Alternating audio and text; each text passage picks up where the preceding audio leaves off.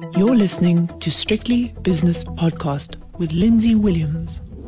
It's lunchtime on the JSE, so it's time for a market update. Let's have a look at the Stock Exchange News Service first of all, where combined motor holdings have come out with a trading statement and the share price up nearly 4%. And a set of interim results have come out from EOH. Interesting company, the share price up currently 3.5%. Let's have a look now at the broader markets, where we've got the dollar rand at 17.93, the British pound against the rand is 22.36 and the euro rand is 1963. Very little change on all of those uh, cross currencies. Uh, euro dollar 109.50, also barely changed. British pound nearly 125 now. It's 124.70 had a good run. Let's recap on what happened last night in the States. A little bit of a break from the recent bull market. Dow Jones was down 0.6%, the S&P was down 0.6 as well, and the Nasdaq was down just over half a percent.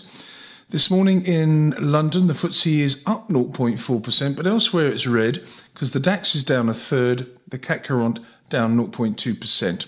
On to commodities now. Gold price consolidating above 2000. 2023, which has barely changed. The platinum price is up $46 an ounce now. It loves it above 1000. It's $1,036 an ounce at the moment, and that's a 4 and two thirds percent rally.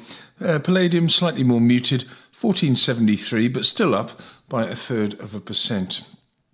Okay, now we need to go on to the big ones, the oil prices. West Texas crude is $80.49 per barrel, currently down a quarter of a percent, and Brent crude oil is down 0.2% to $84.79. Natural gas prices also just very slightly weaker. On to the capital markets now, where we've got the US 10 year.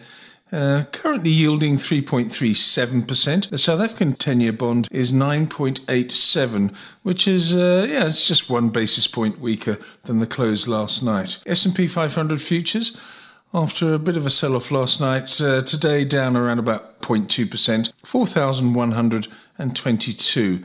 And that's uh, obviously a predictor of what's going to happen on Wall Street later on. Bitcoin, 28,488, up nearly 1%. Let's have a look now at the lunchtime movers on the JSE.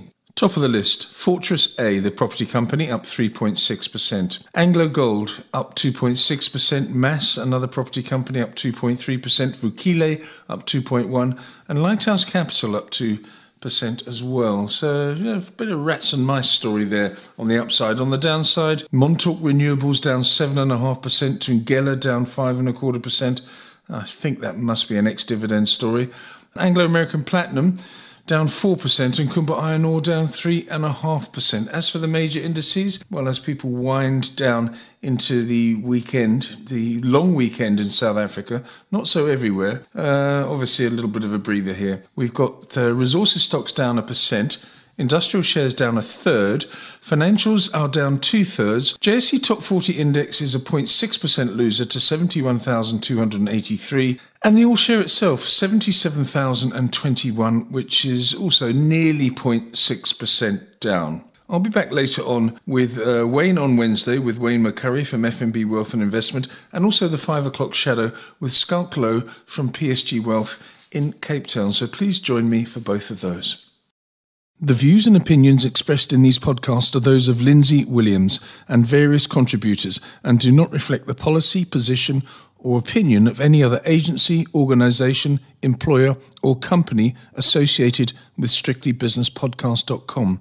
Assumptions made on the analyses are not reflective of the position of any other entity other than the speaker or the author. And since we are critically thinking human beings, these views are always subject to change, revision, and rethinking at any time. Please do not hold us to them in perpetuity.